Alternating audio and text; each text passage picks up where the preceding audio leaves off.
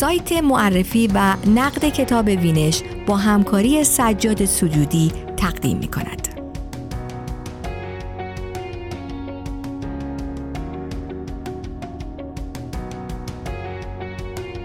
برای آشنایی با جنبش جنگل باید چه کتابهایی را خواند؟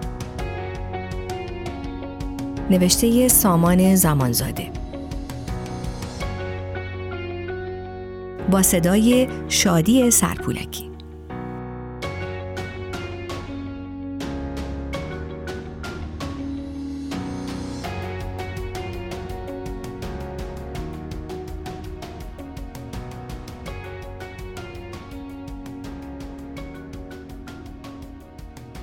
یازده آذر سال 1300 میرزا کوچکخان جنگلی در انتهای یک سلسله شکست های نظامی حین عقب نشینی در کوههای تالش بر اثر سرمازدگی از دنیا رفت.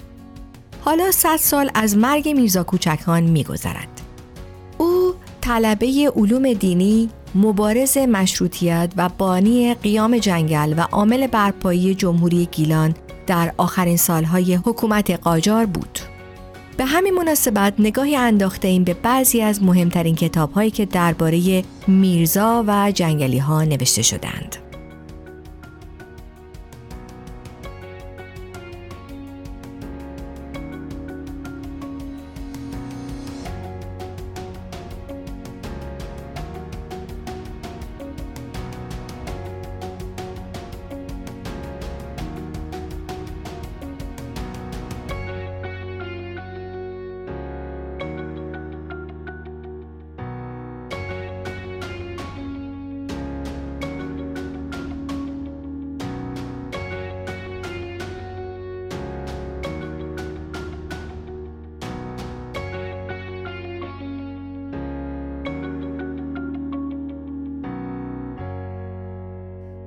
برای علاقمندان تاریخ در مواجهه با یک پدیده تاریخی معمولا نخستین سوال این است که کدام منابع، کتابها یا مقالات برای شروع مطالعه و تحقیق بهترین هستند. در باب ماجرایی مانند جنبش جنگل داستان کمی پیچیده می شود.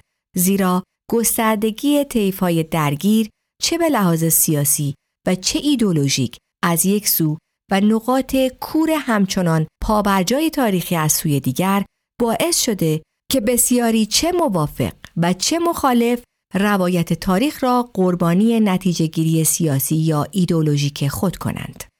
اینگونه است که شما منابعی خواهید یافت که میرزا کوچکان را سردار رشید اسلام و سلف برحق روحانیونی که در سال 57 حکومت ایران را در دست گرفتن می‌دانند و منابعی خواهید یافت که میرزا را بازوی لنینیسم و بولشویسم در جنوب سرزمین اصلی خواهند دانست و نخستین سراینده سرود خلق در ایران. آنچه در این مورد اهمیت بسیاری دارد این است که در ابتدای مواجهه با یک ماجرای تاریخی وقتی ذهن نسبت به موضوع خام است تأثیرپذیری آن بسیار زیاد است و اگر در ابتدا با یکی از این روایت های تحریف شده و یک وچی مواجه شود خارج شدن از گردابی که ذهن در آن اسیر می شود دشوار است. بنابراین اهمیت بسیاری دارد که درباره جنبش جنگل مطالعه را از کتابهای آغاز کرد که تاریخ را روایت کردند و نه تحلیل. خصوصا منابع دست اول که این ماجرای طولانی را قدم به قدم از ابتدا تا به انتها روایت کرده و پیش بردند. هدف این مقاله معرفی چند کتاب است که با مطالعه آنها خواننده از این مرحله یعنی تاثیرپذیری ذهن خالی عبور کرده و به جایی برسد که وارد مرحله بعدی و پیشرفته تر تحقیق و مطالعه شود. یعنی جایی که دیگر تسلط خوبی بر سیر ماجرا و شخصیت های درگیر در آن دارد و می تواند دهها و صدها کتاب و مقاله منتشر شده دیگر حتی روایت های سوگیرانه یا حتی تحریف شده را هم بخواند بدون آنکه در قلاب آنها گیر بیفتد.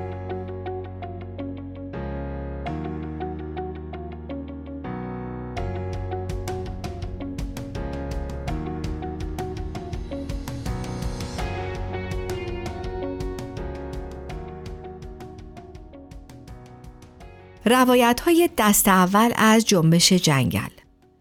روایت افراد حاضر در نهضت جنگل خاطرات یاران میرزا کوچک خان. نکته جالب توجه این است که علیرغم سرکوب کامل و نابودی جنبش جنگل توسط قوای قزاق به سرکردگی رضاخان و مرگ میرزا به همراه گاوک در ارتفاعات تالش سایر اعضای جنبش جنگل و حتی افراد بلندپایه آنچنان مورد تعقیب و مجازات قرار نگرفتند. سربازان عادی که به مجاهدین جنگل معروف بودند از همان ابتدا در صورت تحویل اسلحه و جدا کردن خود از میلیشیای میرزا امان گرفته و سر زمین و زندگی خود برگشتند و فرماندهان و اعضای بلندپایه جنبش نیز چه آنها که خود را تسلیم کردند چه آنها که دستگیر شدند عموماً پس از دوره کوتاه آزاد شدند و اکثرا باقی عمر را به زندگی غیر سیاسی و دور از تنش گذراندند. البته این شامل کسانی که قبل از بخش آخر جنبش و در سالهای پیشین دستگیر شدند نمی شود. از جمله دو تن از مهمترین افراد جنبش یعنی دکتر حشمت و حاج احمد کسمایی که هر دو به وعده امان فریفته شدند و اولی به دار آویخته شد و تمام اموال دومی را گرفتند و مدتها به سیاه چال انداختند. در هر حال این جمع قابل توجه کسانی که در تمام دوران هفت ساله جنبش همراه میرزا بودند و منابع بسیار گرانقدر تاریخی در روایت ماجرا به حساب می آمدند، عمدتا تا سال 1320 ساکت بودند و به دنبال تحریر داستان نرفتند. زیرا درست پس از سرکوبی جنبش جنگل روند افزایش قدرت رضاخان شتاب گرفت و دیری نپایید که رضاخان رضاشاه شد و در دوران پهلوی اول مجالی برای چنین کوشش هایی نبود. پس از سرنگونی رضاشاه توسط متفقین و پنجره باز سیاسی حاصل از این موضوع چند تر از همراهان میرزا بران شدند که خاطرات خود را بنویسند. به روایتی این افراد قصد داشتند کتاب سترگ مشترکی منتشر کنند اما اختلاف و تفاوت زاویه دید آنها خصوصا در ماجراهایی که در آن زمان هنوز قفل آن ناگشوده بود و در بسیاری موارد هنوز هم ناگشوده مانده مانند نسبت میرزا و جناه چپ جنبش با شوروی واقعی ملاسرا و قتل حیدر اغلو باعث شد که این افراد نتوانند روی این موضوع توافق کنند و هر یک جداگانه تاریخ یا خاطرات خود را نوشتند. از مهمترین نوشته های این افراد که به دست ما رسیده، نوشته های میرصالح مزفرزاده، میرزا اسماعیل جنگلی خواهرزاده میرزا، صادق کوچکپور و محمد علی گیلک است که هر سه از نزدیکترین افراد به شخص میرزا کوچکخان بودند. برخی از این یادداشت‌ها قبل از انقلاب به صورت غیر رسمی منتشر شدند و بعد از انقلاب به شکل رسمی تبدیل به کتاب شدند و برخی هرگز تبدیل به کتاب نشده و صرفا در نوشته های دیگران به آنها استناد شد. از جمله آنها که پس از انقلاب به صورت کتاب منتشر شدند می توان به خاطرات میرزا اسماعیل و محمد علی گیلک اشاره کرد. کتاب قیام جنگل های میرزا اسماعیل جنگلی خواهرزاده میرزا کوچکخان و کتاب تاریخ انقلاب جنگل به روایت شاهدان عینی نوشته محمد علی گیلک. اما در این میان یک روایت دست اول بود که نه تنها به کتاب تبدیل شد بلکه بارها و بارها نیز تجدید چاپ شد و امروزه نیز به سادگی قابل خریداری است. کتابی که پس از انقلاب انتشارات جاویدان منتشر کرد با نام سردار جنگل نوشته ابراهیم فخرایی و امروزه به چاپ پانزدهم رسیده است. جالب اینجاست که ابراهیم فخرایی برخلاف میرزا اسماعیل یا محمد علی گیلک جزء افراد برجسته جنبش جنگل نبود و جزو حلقه اولیه نزدیکان میرزا به حساب نمی آمد. او را نباید با ابوالقاسم فخرایی که در دوره جمهوری شورایی ایران سرکمیسر شد اشتباه گرفت. در واقع ابراهیم فخرایی در دوران نهضت جنگل بسیار جوان بود و دسترسی سطح بالایی به اسرار جنبش نداشت. اما دلیل ماندگاری کتاب او شکل حرفه‌ای نگارش آن به شیوه یک تاریخ روایی مدون است. فخرایی صرفاً به دیده و شنیده های خود بسنده نکرده بلکه تجربه دست اول خود را با تحقیق و مقابله با نوشته ها و گفته های دیگران آمیخته و آن را تبدیل به یک کتاب مرجع تاریخی کرده است که قدم به قدم روایت جنبش جنگل را تعریف می کند. این همان کتابی است که تقوایی و پس از او افخمی برای ساخت سریال معروف کوچک جنگلی مبنا قرار دادند. کتاب سردار جنگل از این جهت قابل توجه است که به لحاظ سیر وقایع و اتفاقات و تاریخ رخدادها نسبتاً دقیق است و به کسی که برای نخستین بار با تاریخ جنبش مواجه می شود دید بسیار خوبی از اتفاقات می دهد. اما این کتاب مانند تمام نوشته های اطرافیان میرزا و حتی نوشته های دیگران از میرزا زدگی کاملا آری نیست. مسئله مواجهه با جنبش جنگل خصوصا در گیلان این است که مرگ میرزا و اسیر نشدنش او را در گیلان به استوره و افسانه تبدیل کرد و خصوصا اطرافیان او نمی توانستند یا نمی‌خواستند نقد شدیدی متوجه او، کنشهای او و تفکراتش کنند. فخرایی گرچه سعی کرده در این مورد به ورطه افراط نیفتد اما همچنان در گوش و کنار اثر رگه های از این میرزازدگی دیده می شود. اما قسمت خوب قضیه اینجاست که فخرایی خیلی کم دست به تحلیل زده و بیشتر روایت می کند و جلو می رود. به همین دلیل است که این کتاب در میان تمام خاطرات و تاریخهای دست اول بیشتر از همه اقبال یافته و حفظ شده است. در هر حال کتاب سردار جنگل شروع بسیار خوبی برای اطلاع از سیر تاریخی داستان است.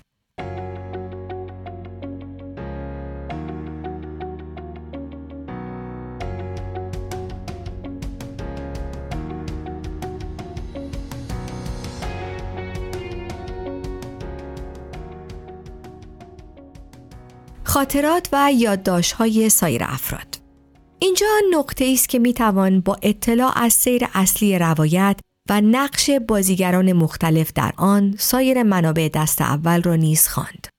به جز یاران و اطرافیان میرزا دیگر بازیگران این داستان گسترده نیز خاطرات و یادداشتهایی نوشتند که ماجرا را از زاویه خود تعریف کردند و این یادداشتها اسناد تاریخی قابل توجهی به حساب می آیند اما برای شروع کار مناسب نیستند. اول به این دلیل که معمولا بسیار محدود به دانسته های فرد از یک زاویه دید هستند و صرفاً با خواندن آنها نمی شود دید کاملی از سیر روایت پیدا کرد. ثانیاً اینکه به ندرت پیدا می شوند. از جمله این یادداشت ها می توان به کتاب شاپور آلیانی نوه حسن خان آلیانی معین و رعایا اشاره کرد که معتقد بود روایتگران جنگل تصویر صحیحی از معین و رعایا و ایل آلیان ارائه نکردند و روایت خود را نوشت که بیشتر هم بر نواحی جغرافیایی تحت سلطه حسن خان متمرکز است. این کتاب نخستین بار توسط انتشارات میشا با نام نهزت جنگل و معین و رعایا نوشته حسن خان آلیانی در سال 1375 منتشر شد و پس از آن چند بار تجدید چاپ نیز شده است. از سوی کاملا متفاوت داستان ترجمه یادداشت های ژنرال ماژور دنسترویل نیز در کتابی به نام امپریالیزم انگلیس در ایران و قفقاز در سال 1357 منتشر شد که این کتاب همکنون بسیار نایاب است.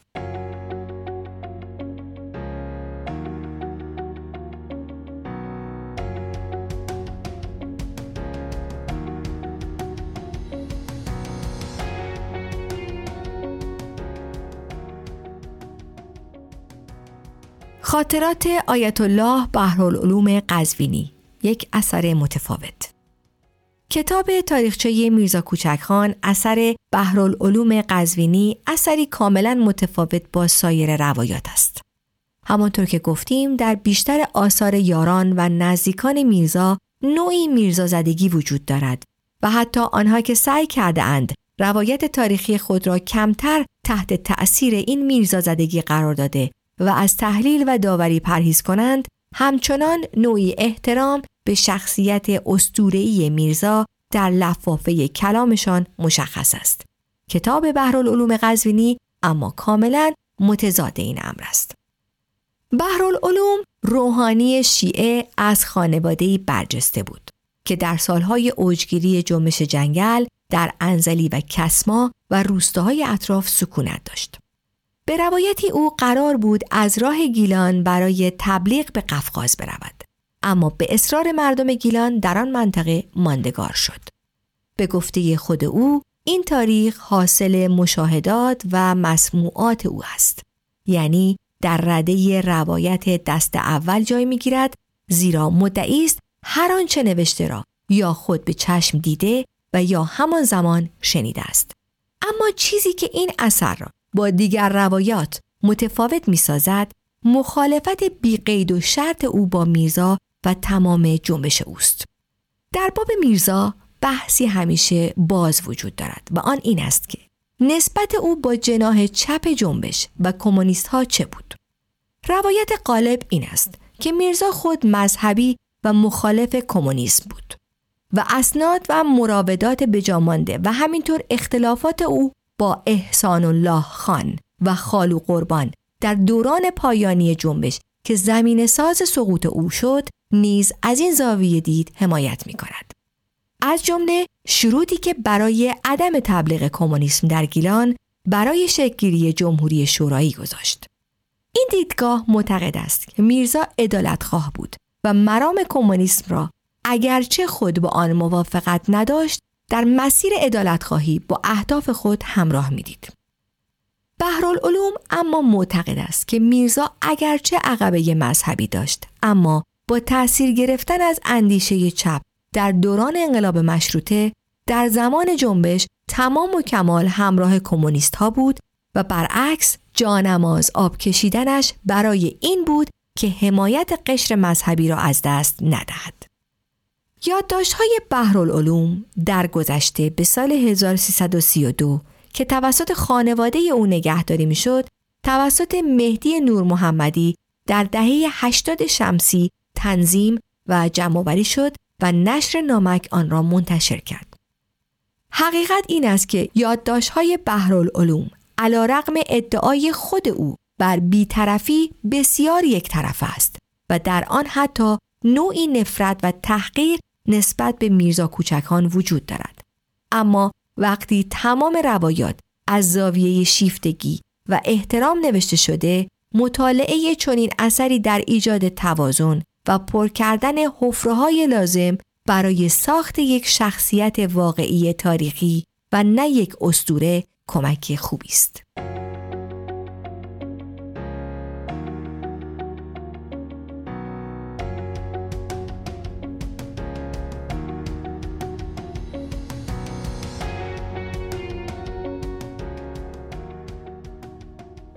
آثار مورخانه حرفه‌ای مرحله بعدی آثار مورخانه حرفه است.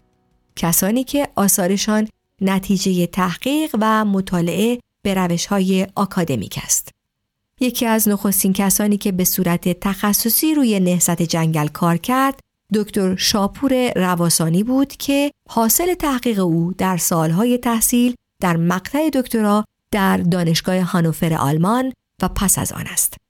رساله دکترای او درباره نهضت جنگل یکی از مقاله های مرجع در این زمینه است که بارها و بارها دانشجویان و مورخان به آن ارجا دادند.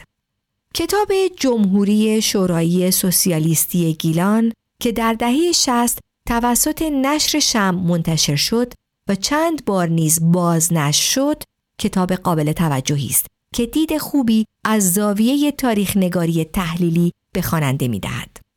البته باید توجه داشت که در آن زمان دسترسی رواسانی به منابع با محدودیت های مربوط به زمان پیش از گسترش اینترنت مواجه بود و همچنین پس از انتشار این کتاب منابع جدیدی نیز پیدا یا منتشر شد و خصوصا درباره گره های کور داستان زوایای جدیدی به ماجرا باز شد.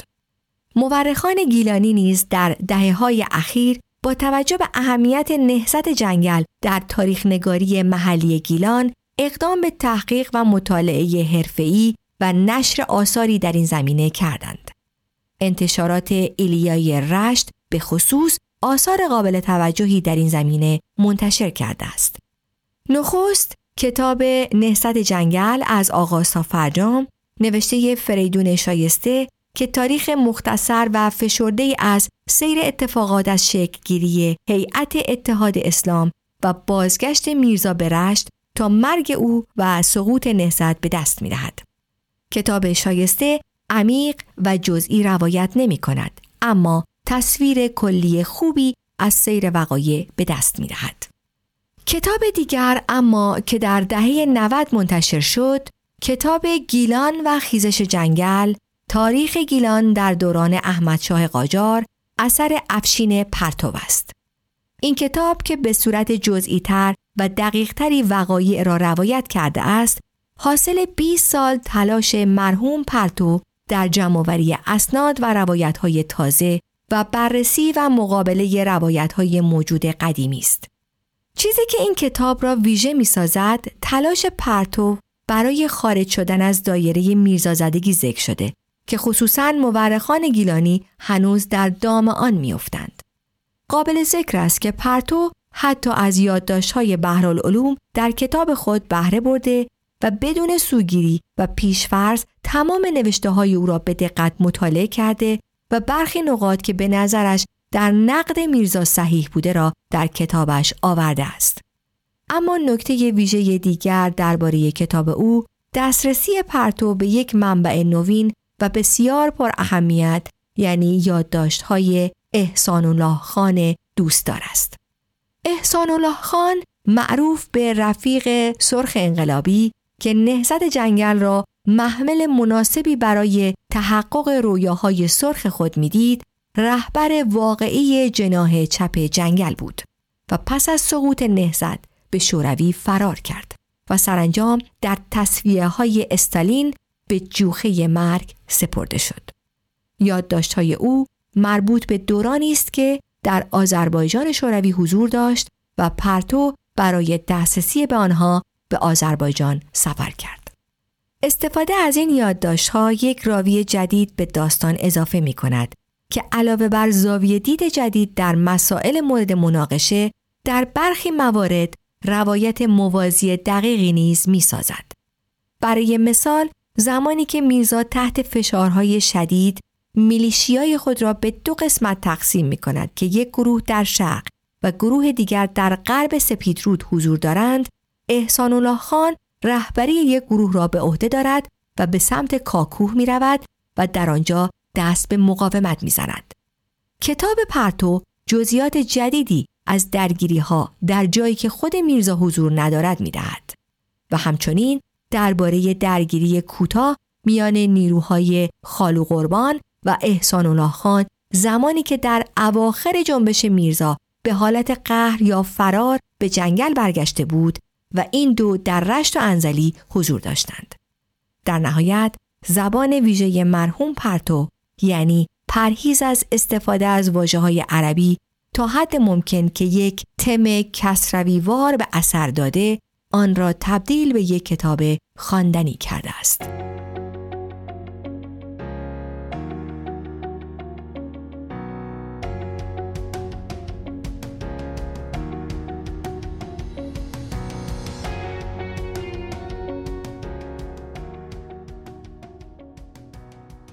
کتاب های نویسندگان چپ آثار متمرکز بر وجه سوسیالیستی جنبش با توجه به اینکه جمهوری شورایی سوسیالیستی گیلان نخستین نمونه از جمهوری های محلی تشکیل شده در ایران است که پس از تسلط بلشویک ها در ایالت های شمالی ایران شکل گرفتند و بازیگرانی چون احسان الله خان و حیدر امو اغلو که برای جنبش چپ ایران شمایل اسطوره‌ای دارند در آن حضور داشتند بسیاری از چپهای ایرانی اقدام به نوشتن مقاله جزوه یا کتاب در این زمینه کردند. بخش عمده این نوشته ها صرف لفاظی ایدولوژیک شده و منطق و چفت و بست روایی مناسبی ندارد.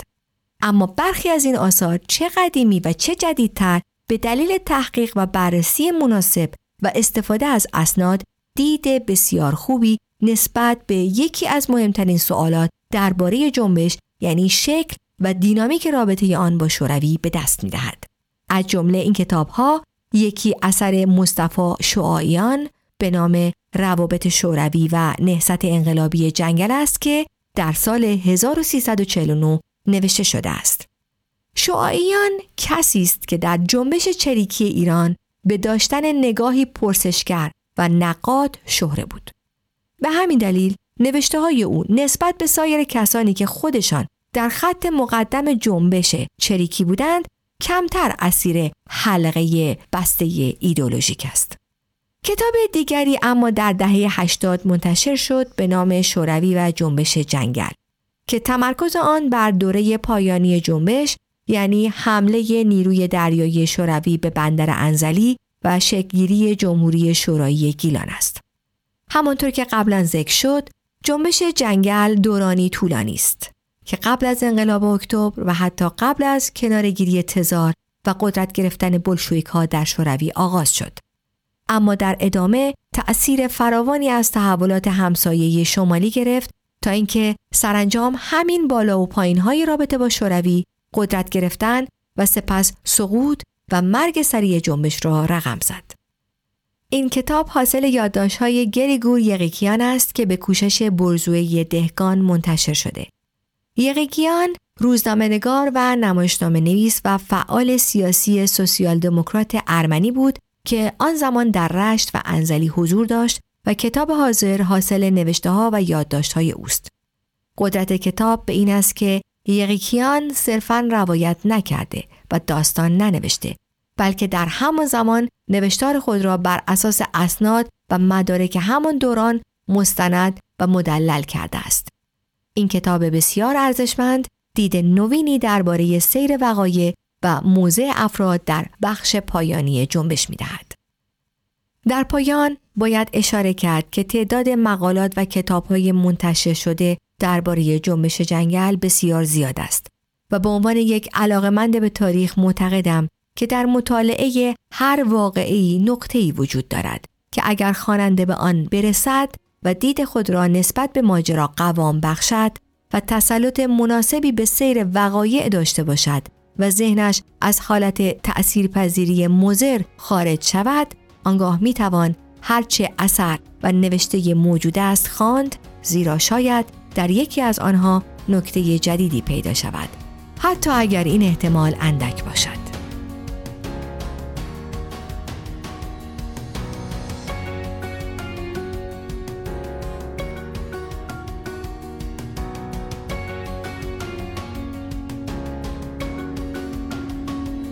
برای آشنایی با جنبش جنگل باید چه کتابهایی را خواند؟ نوشته سامان زمانزاده با صدای شادی سرپولکی